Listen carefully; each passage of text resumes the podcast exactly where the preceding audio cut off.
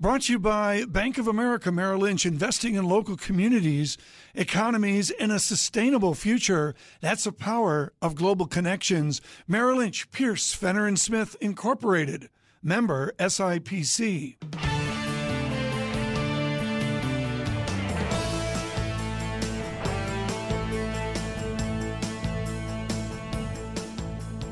Welcome to the Bloomberg Surveillance Podcast. I'm Tom Keene with David Gura. Daily, we bring you insight from the best in economics, finance, investment, and international relations. Find Bloomberg Surveillance on iTunes, SoundCloud, Bloomberg.com, and of course, on the Bloomberg. So I'm bringing Adam Parker now. He's Chief U.S. Equity Strategist at Morgan Stanley, Director of Quantitative Research there uh, as well. Adam, great to have you with us here uh, in the studio. Thanks. Thanks for having me. Let me just start with with this news uh, about Mexico. The, the, the, specter here of uh, a new a new tax, twenty percent tax uh, that introduced by the press secretary yesterday. Does that have any interplay with the equity markets? Uh, just the, the, the, specter of that that kind of new tax. Um, you know, look, I think it's potentially confusing. So we have it as two offsetting forces. On the mm. one hand, we do think corporate earnings can go up here in the near term. On the other hand, I think ultimately people are going to pay a lower multiple for those earnings. So I think those are the kind of pros and cons of how uh, the market's laying it out. Right now, investors aren't really that concerned about it because until it starts hitting the earnings numbers and they have more certainty on it, it's really hard to position for it. And that's why you've seen the market do pretty well despite the news. These are interesting times. Looking at your most recent note, you said our view of the world has dramatically changed over the last several weeks uh, with a focus on equities. What's the, the most seismic of those changes been? I'd say twofold. One, corporate earnings. Prior to the Republican sweep, we'd assumed earnings would grow around 6% cumulatively in 2017 and 2018 over those two years. We now have them growing 18%. The biggest drivers of that, of course, are lower corporate taxes, a stimulus program, repatriation of non US cash. So that's in our base case numbers for 2018, and it certainly was not in early November. So the earnings are a one. And the second thing would be for the first time in several years, we're forecasting you're going to pay a lower multiple or lower price to earnings ratio for those earnings, owing to the fact I think there'll be a more hawkish distribution to the outcomes from the Fed, and you, you certainly have uh, more volatility and uncertainty, as, as you guys right. have been highlighting on the show this morning. Just a, a, little bit of investment 101. Do I want to be in something now, mathy, that has a tight R squared to the S&P 500 or do I want to be original? Do I want an index-like approach or is it a time to have originality in my Adam Parker wisdom? Look, I mean, so there's two ways to answer that question. On the first on the first one would be asset allocation wise, you always want to have as as uncorrelated of a portfolio as you can. And the challenge has been that we had a risk on trade and everything goes up and then we have a risk off trade and everything goes down over the last you know since the financial crisis. So getting that diversity from U.S. equities has been tough. And then secondly, the way I think about it is always going to be how do I beat that index. So we're always focused on you know, hey, if we're if we have a big exposure to banks in the portfolio, well, we're overweight utilities because that's the sector with the lowest correlation to the banks. We're always trying to figure out how to not uh, you know Texas hedge, so to speak. Mm. Tom. The, uh, the, the watch words so much as there have been uh, reflation trade here over the last few weeks. How are you regarding that right now? So we've been really working on what we call the fade gauge. You know, how are we going to time when to fade that reflation rally? Uh, I think the most egregious parts of that chain are probably the infrastructure industrial stocks. We'd had a big overweight in that last year. We downgraded that group recently. The thinking is just that that stimulus is probably not a first 100 day priority. And a number of the stocks that have, let's call mm-hmm. it 5 to 10% revenue exposure to a infrastructure stimulus program are up 40, 50, 60% since November 8th. So if you're, if you're thinking to yourself you want to fade the reflation trade a little bit. Maybe it's Washington right. gridlock or whatever. I think that's probably the most egregious part of the of the uh, chain. Adam, one more question. I know you've got to get onto a Morgan uh, Stanley day. Small, mid cap, large cap. I'm always a lover of mid cap. There's a lot of academic research on that. But which way is the way you play if you've got to play right now? So, look, I mean, we're talking about the reflation trade in the last question. Sure, the small cap uh, rally was also a bit of a reflation trade. Yeah. To me, it's a little bit less onerous than that in industrial industrial trade. So, I'd rather stay long small caps here in case we get some more positive news on on, on taxes, where the you know the small caps could benefit more, or their currency exposures left, as we talked about on your television program. Right. You know, small caps uh, will do better on the earnings front if the dollar strengthens. So I, I think that's probably okay still. And if I'm going to start fading the inflation trade, that wouldn't be necessarily the yeah. first part I would. Some nuance there. Adam yeah. Parker, thank you so much. All right, guys. Stanley this morning. Greatly appreciate uh, your time.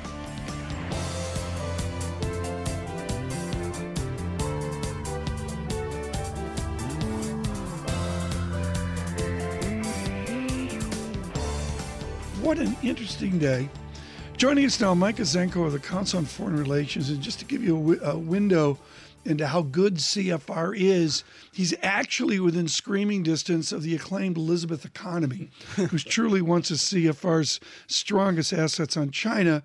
And, and she and I'm sure Micah Zenko go back and forth on the Russia China um, axis. Micah, your expertise is on our defense systems and how we integrate with Russia. When you see the media flow on the Pentagon, when you see the media flow on Putin, what does the media most get wrong right now? I think what it most gets wrong is that the Russia poses this unique existential threat to the United States as of today. Of course, since about the late 1960s, the United States could have destroyed America multiple times over, as America can destroy multiple times over Russia. We have a long term relationship and understanding about our clear red lines, what areas of geography we care about, what we're willing to defend. And to a large extent, uh, um, th- those are w- well established between Moscow and Washington. The problem is that Vladimir Putin wants to push all these boundaries, both in the Baltics and in the Middle East, and with U.S. allies like Turkey. And that's where there's Yeah. a lot of incoherence and uh, unclarity. Well, good. It's incoherence week here. Will the new president of the United States allow the red lines to be nudged west? Well, the president has said uh, that unless these countries, quote, pay up, I'm not sure what that means. If it means they have to increase their defense spending to 2% of GDP, which is a nominal NATO goal, or whether they have to physically transfer their uh, currency into the U.S. Treasury, or the U.S. will remove its artillery and, uh, and infantry forces from the Baltics, which serve as a sort of tripwire from Russia from invading, or, or, or, using uh, below sort of conventional warfare level interference. Um, so that level of, uh, uh, of mistrust and uncertainty is growing because General Mattis says NATO is a critical alliance. If we didn't have it, we'd have to invent it today. And the commander in chief has said repeatedly that it is obsolete. Help us with understanding the, the problem with mid level personnel in Washington right now. A few weeks back, we talked with retired Admiral James Stavridis, now of the Fletcher School at Tufts, and he said uh, he's concerned but not worried yet. He's going to give this a few more weeks to see if they can staff up the NSC and uh, other mid level positions at the State Department, the Defense Department. Uh, there was this piece in the New York Times yesterday. Uh, and then in other outlets about how uh, a number of career Foreign Service officers were asked to, to leave the State Department, high level career Foreign Service officers were asked to leave. How worrisome is this to you now as we get uh, further and further into the Trump administration? Well, you need uh, you know professionals with a lot of experience, and but more than that, you need clear guidance because right now you have a president and a secretary of state and a secretary of defense saying different things. Uh, guidance from the most senior levels broker interagency disputes, and they provide the principles that everyone is supposed to adhere to. Right now, for example, in the South China Sea, we have uh, Rex Tillerson, who has made an incredibly new claim that China will, quote, not be allowed to build on its uh, disputed atolls that it has militarized forces on. And then the White House uh, spokesperson said that it is now U.S. policy to defend international areas from countries trying to take them over. International areas, which include the atolls, which we don't recognize as belonging to any countries, that's 70% of the surface of the Earth. Uh, this should be incredibly alarming. If I'm a military planner, what do I? What does this mean? What do I have to do to actually to uh, assure this happens? So the mid-level people are waiting for the seniors to become uh, uh, appointed, so they then provide the guidance, so they implement and actually carry out foreign policy day to day. We see the president's fondness for generals. Uh, I think of Secretary Mattis, Secretary Kelly. Do, do they change their thinking, their way of acting when they're out of uniform? Do you expect them to act differently than they did, or, or is the ethos very much the same now that they're uh, in civilian positions? Sure. If you're a general officer like Mike Flynn or Jim Mattis, you've served for 36 to 38 to 40 years, so it's hard to, To leave shake that. to shake that once. I mean, you come through the professional military education system, you receive common set of uh, principles, you go to the same schools, you have the same doctor, and you tend to have the same worldview, but it's a very different job. Uh, the General Mattis is now a retired general. He is a senior civilian appointee running the Pentagon. He's not there to provide professional military advice to the to the president. That is the job of the chairman of the Joint Chiefs of Staff. So, uh, uh, getting these people reacclimated to civilian policymaking is going to be different than serving in the military. Th- this has been brilliant. All I ask is two things. You got to come back here with all the news flow we're seeing. And if ever again, possibly Russia and China line up in the news, we will drag you and Dr. Economy in here and we'll have a Zenko Economy Hour. Wow. Would that be good, David? Full hour, very good. Look they share a to it. printer, we learned. Yeah, that would be good. Mike Zenko with the Council on Foreign uh, Relations, a senior fellow. Uh, they're just brilliant there in Russia. That's what we're trying to do, folks, within the incredible news flow, is just bring you experts. You may agree, you may disagree with them, but at least it gets away from some of the collegial hysterity. Hysterity, yes, that right? Hysterity, hysterical. Like neologism. hyster- That's yeah, pretty- of the, pretty- It doesn't matter. it's Friday. I can't talk. What do you want?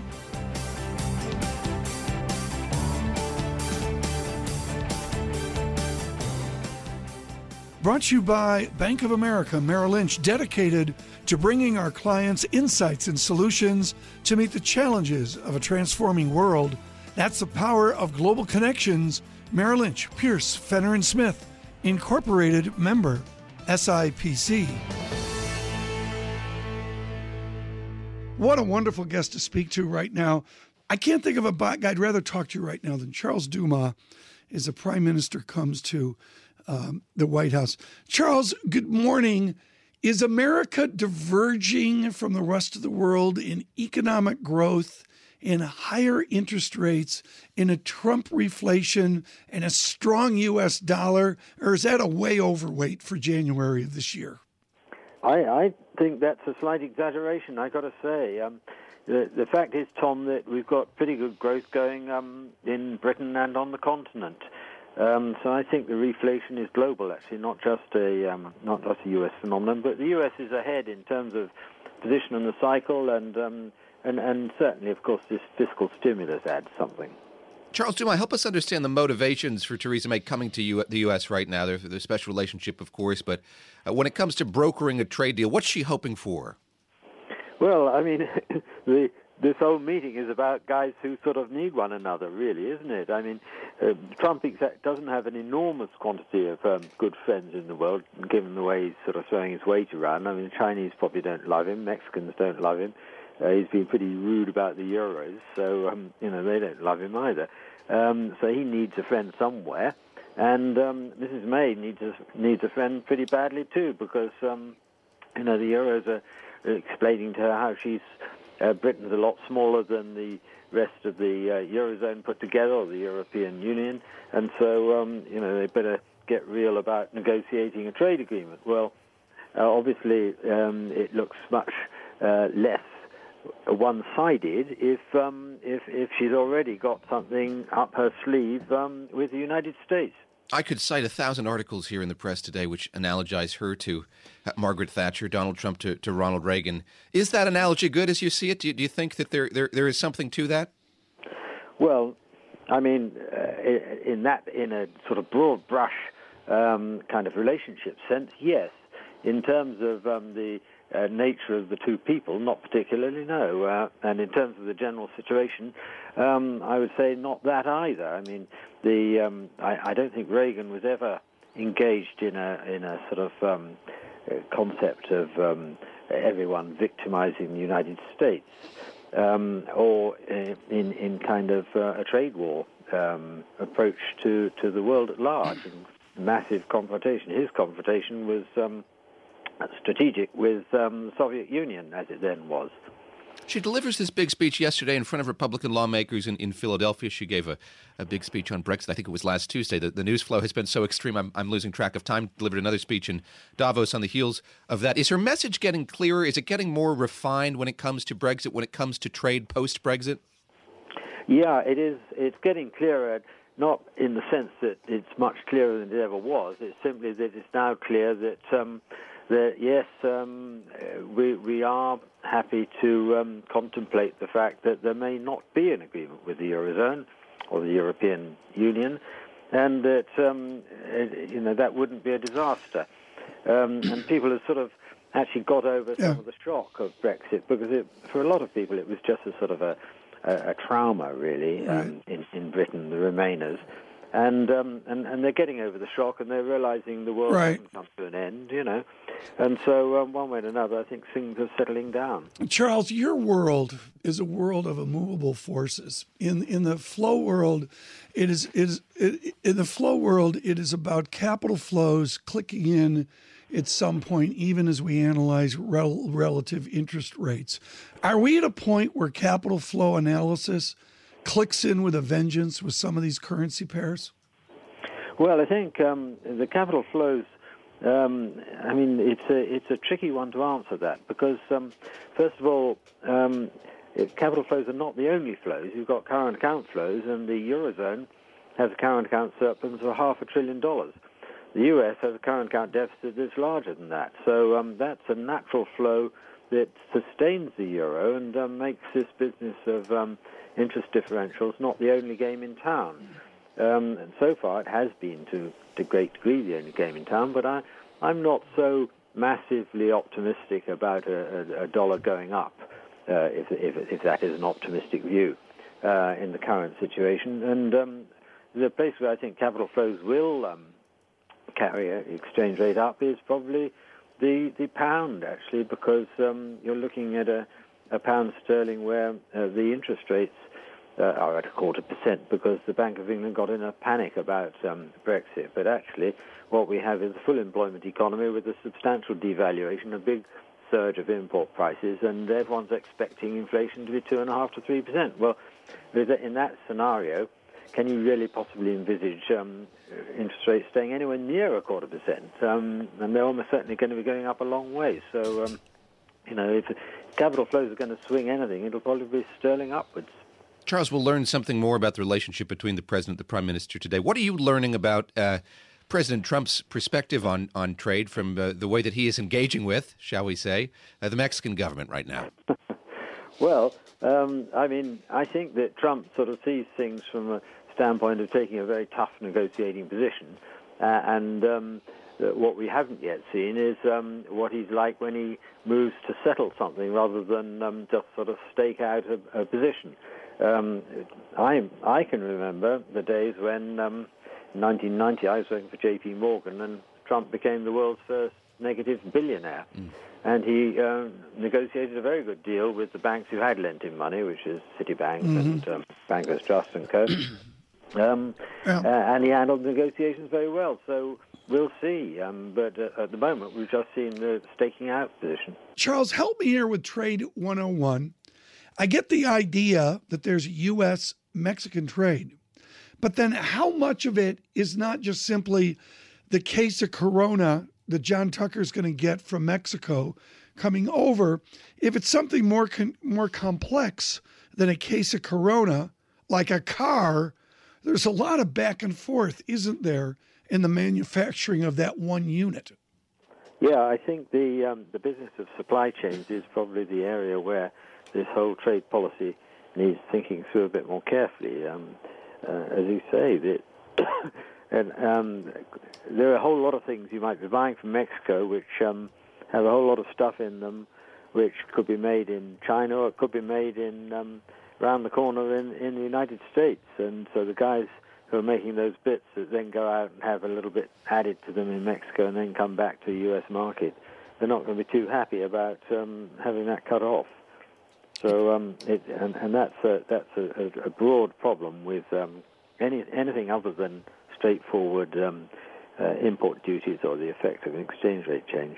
It begs questions about complexity here, about how long it would take to adjust if we saw more protectionism, if we saw the kind of tariffs imposed that uh, President Trump's press secretary suggested yesterday. Give us some sense of, of the complication here. Well, I think it, uh, I mean the complication very much depends on the scale of the whole thing. I mean, we've heard about this border tax idea, for example. Uh, if you look at the numbers, you find that um, if, if, you if you wanted to uh, yield half the yield of the federal corporation tax, um, that would be 220 uh, billion dollars, and that would be a 10 percent um, import duty without if you had no exceptions to any imports. Um, but of course, um, it would impact very, very differently uh, people who were um, who uh, who were in the different situations we've just discussed in terms of supply chains. Um, but you know, if that's that's about the limit of what one could imagine being feasible. Uh, when people start talking about 20, 30, or 45 percent um, import duties, I mean, it would be such a shattering uh, effect. Um, that I don't think uh, it would have a chance actually of getting passed through the Congress. And you've got to remember that all of this stuff is basically going to add to the cost of living, and um, potentially therefore hurt some of the people who um, were most enthusiastic voters for the Republicans. Charles Dumas, we're awaiting uh, numbers from the Commerce Department here in the U.S. on, on growth in the U.S. at the end of last year. We got uh, figures in the U.K. yesterday, expansion of 0.6% in the last three months of 2016. Fold that into what's going on with the Bank of England uh, right now. How are they interpreting those figures, and what's your sense of when we could see a rate rise? Well, I think the Bank of England's problem is that it had a forecast about what was going to happen as a result of Brexit, which um, is way out of line with what's actually happened. And so far, we've just had the short term being out of line. Um, their, their view remains, um, their fundamental view remains that there will be a lot yeah. of people who, in one form or another, just sort of shy off investing in Britain. Well, we don't think that's true, and to the extent it is true, it'll probably be outweighed by the fact that the very cheap exchange rate makes um, the country right. a very attractive um, location and very profitable. So, um, one way or another, I think the Bank of England is going to be caught on the wrong foot and it's going to have to tighten pretty sharply during the course of this year. Charles, thank you so much. Charles Dumas with Lombard Street uh, Research.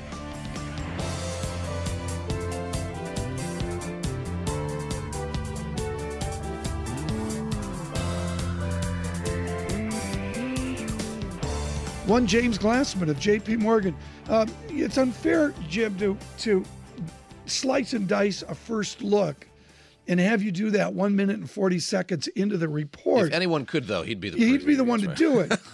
but it does speak of a dampened first look at fourth quarter, a dampened animal spirit. What is the state of our animal spirit right now? Well, the looking backwards in the rearview mirror, which this number does, uh, it's not been great, right? But you get a sense when you look at some of the more recent things that uh, there's a little more optimism is showing up in capex surveys. The manufacturing trends are starting to pick up a little bit. Profits are doing a little better. I think the the real value of GDP is sort of telling you a story that we've, you know, trying to help understand why yeah. things feel so squishy. It's telling us a story that we know yeah, that we sort of know what's been going on. Through 2014, we were doing pretty well, and then all of a sudden we hit a brick yeah. wall. And it was the energy sector, and you saw business construction activity plunging. Then that cascaded into capex down. And then for the last, you know, for this past year, 2016, it was really more of an inventory adjustment in reaction to that. Yeah. So this is all about the oil adjustment. And, you know, consumers have been doing okay, not great, but okay and it's the business sector that's really been yeah. going through this big absorption. That feels like it's coming to an end. Right. Even even aside from the changing of the guard in Washington, right. it felt to me like things are beginning to shift because the inventory adjustment's over, and that's why you're seeing manufacturing activity picking up in these right. ISM surveys. Well, and profits doing better. Buried in this is a lousy net exports number, negative 1.7, which is a big, fat, ugly number. So, guys like me and Jim, you're going to explain this to our audience. Go to real final sales, which is actually a pretty good number. Exactly. Explain real final sales versus the export import crater that we witness. Well, real final sales is more a story about what we're buying, what consumers are buying. How, what we buy, though, whether it comes from abroad or domestic, that's what affects GDP. So if we're buying a lot of stuff, but it's buying, we're buying more imported things, things from abroad, then that tends to translate into slower GDP.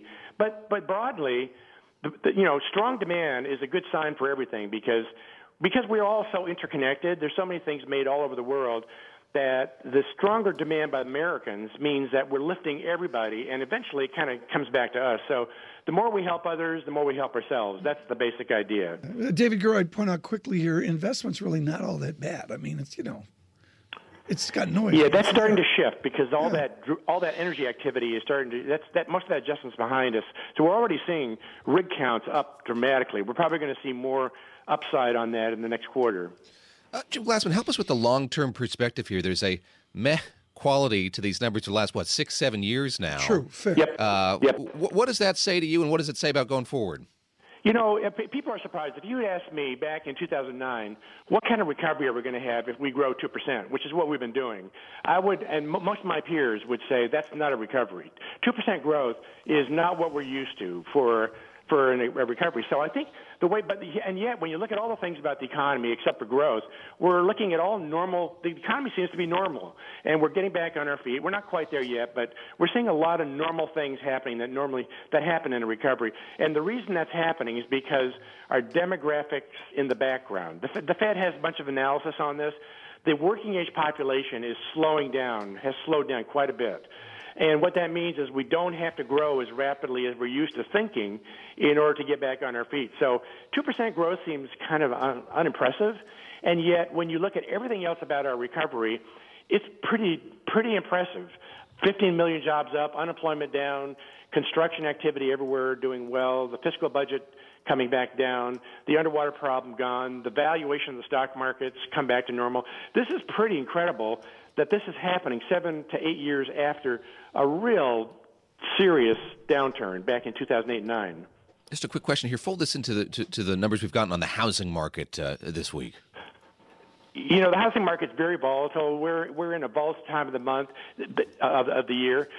Housing activity has been the slowest to recover because, the, frankly, the reason is because a lot of our young people who really are on the margin, they're the ones that need new housing. And young people have been slow to come back into the job market because it was a difficult market for them.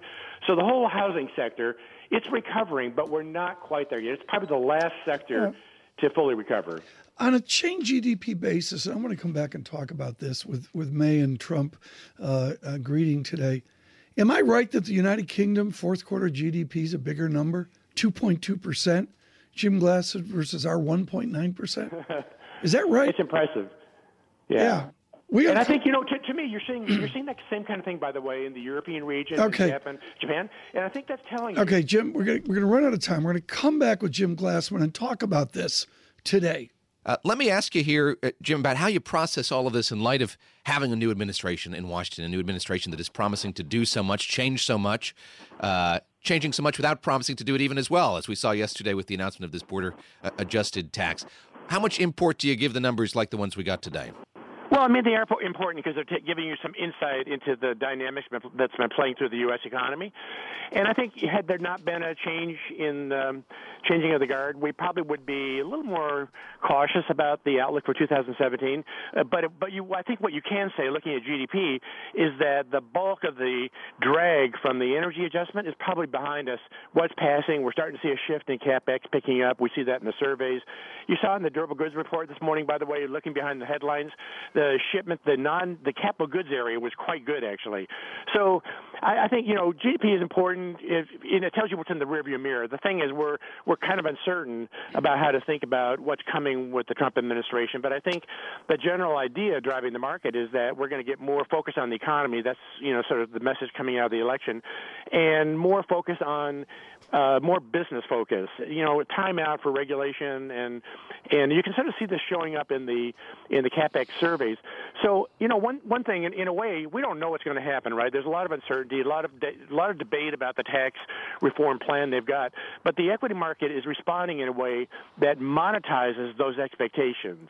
The equity market is up almost two trillion dollars since early November, and that does have an effect on consumer spending in the course of the year. So we don't have to know a lot of the details of what's coming, as long as what's happening is sort of in line with the optimistic view that that's driving the market. Yeah, pull back the curtain a little bit more on those durable goods numbers, if you if you would. Uh, I know we had a lot of commercial aircraft bookings uh, recently. Yeah. Uh, and, so, the, so the headline yeah, is always ahead. noisy. Yeah, the headline's always noisy. The thing that we economists tend to focus on is non-defense capital spending.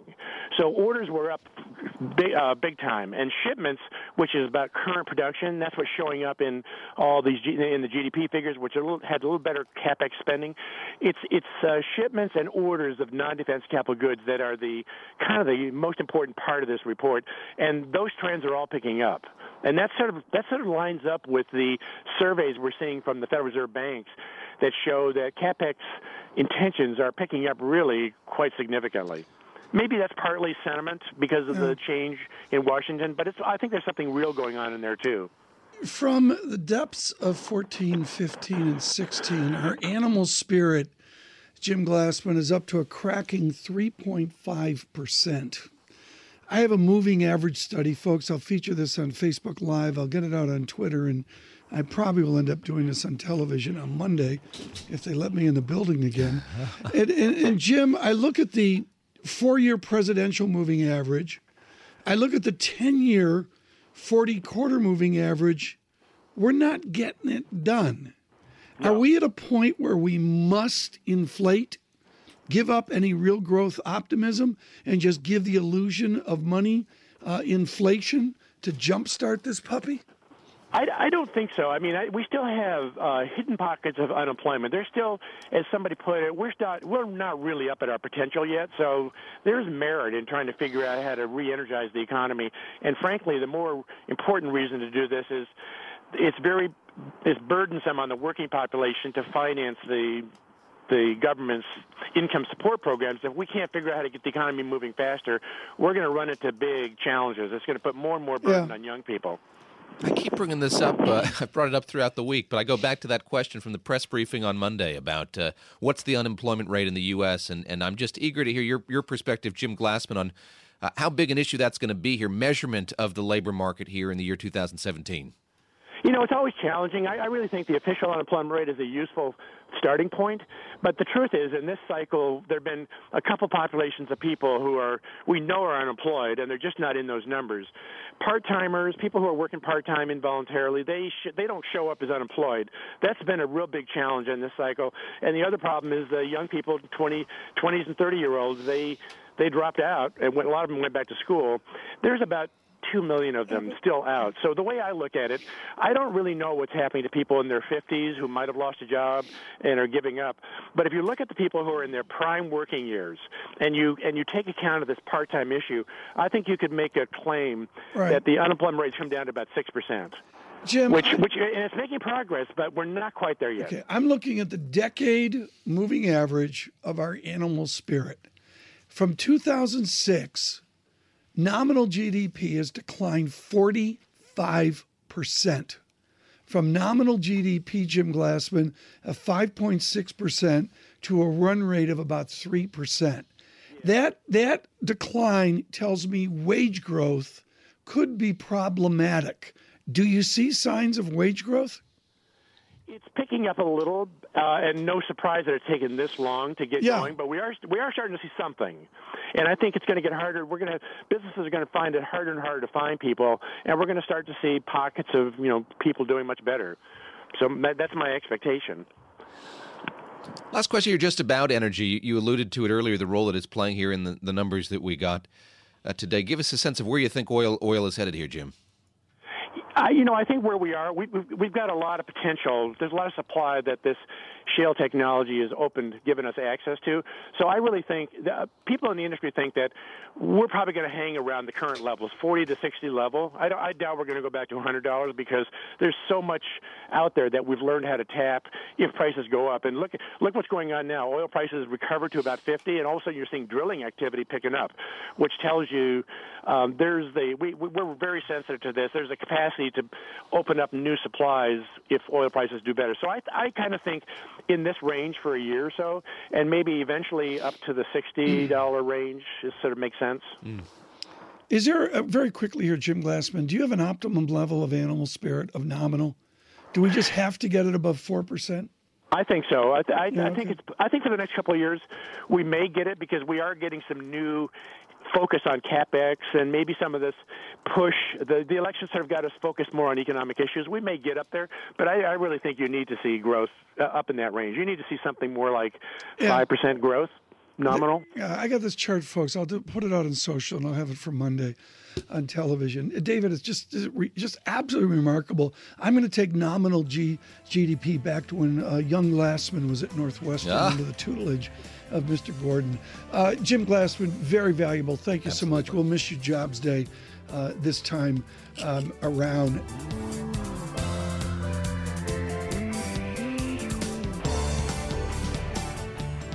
Thanks for listening to the Bloomberg Surveillance Podcast. Subscribe and listen to interviews on iTunes, SoundCloud, or whichever podcast platform you prefer. I'm out on Twitter at Tom Keene. David Gura is at David Gura. Before the podcast, you can always catch us worldwide on Bloomberg Radio.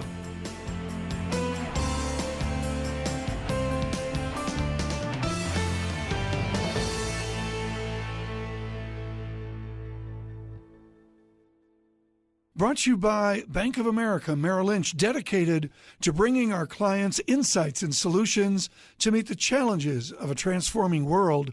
That's the power of global connections. Merrill Lynch, Pierce, Fenner and Smith, Incorporated member, SIPC.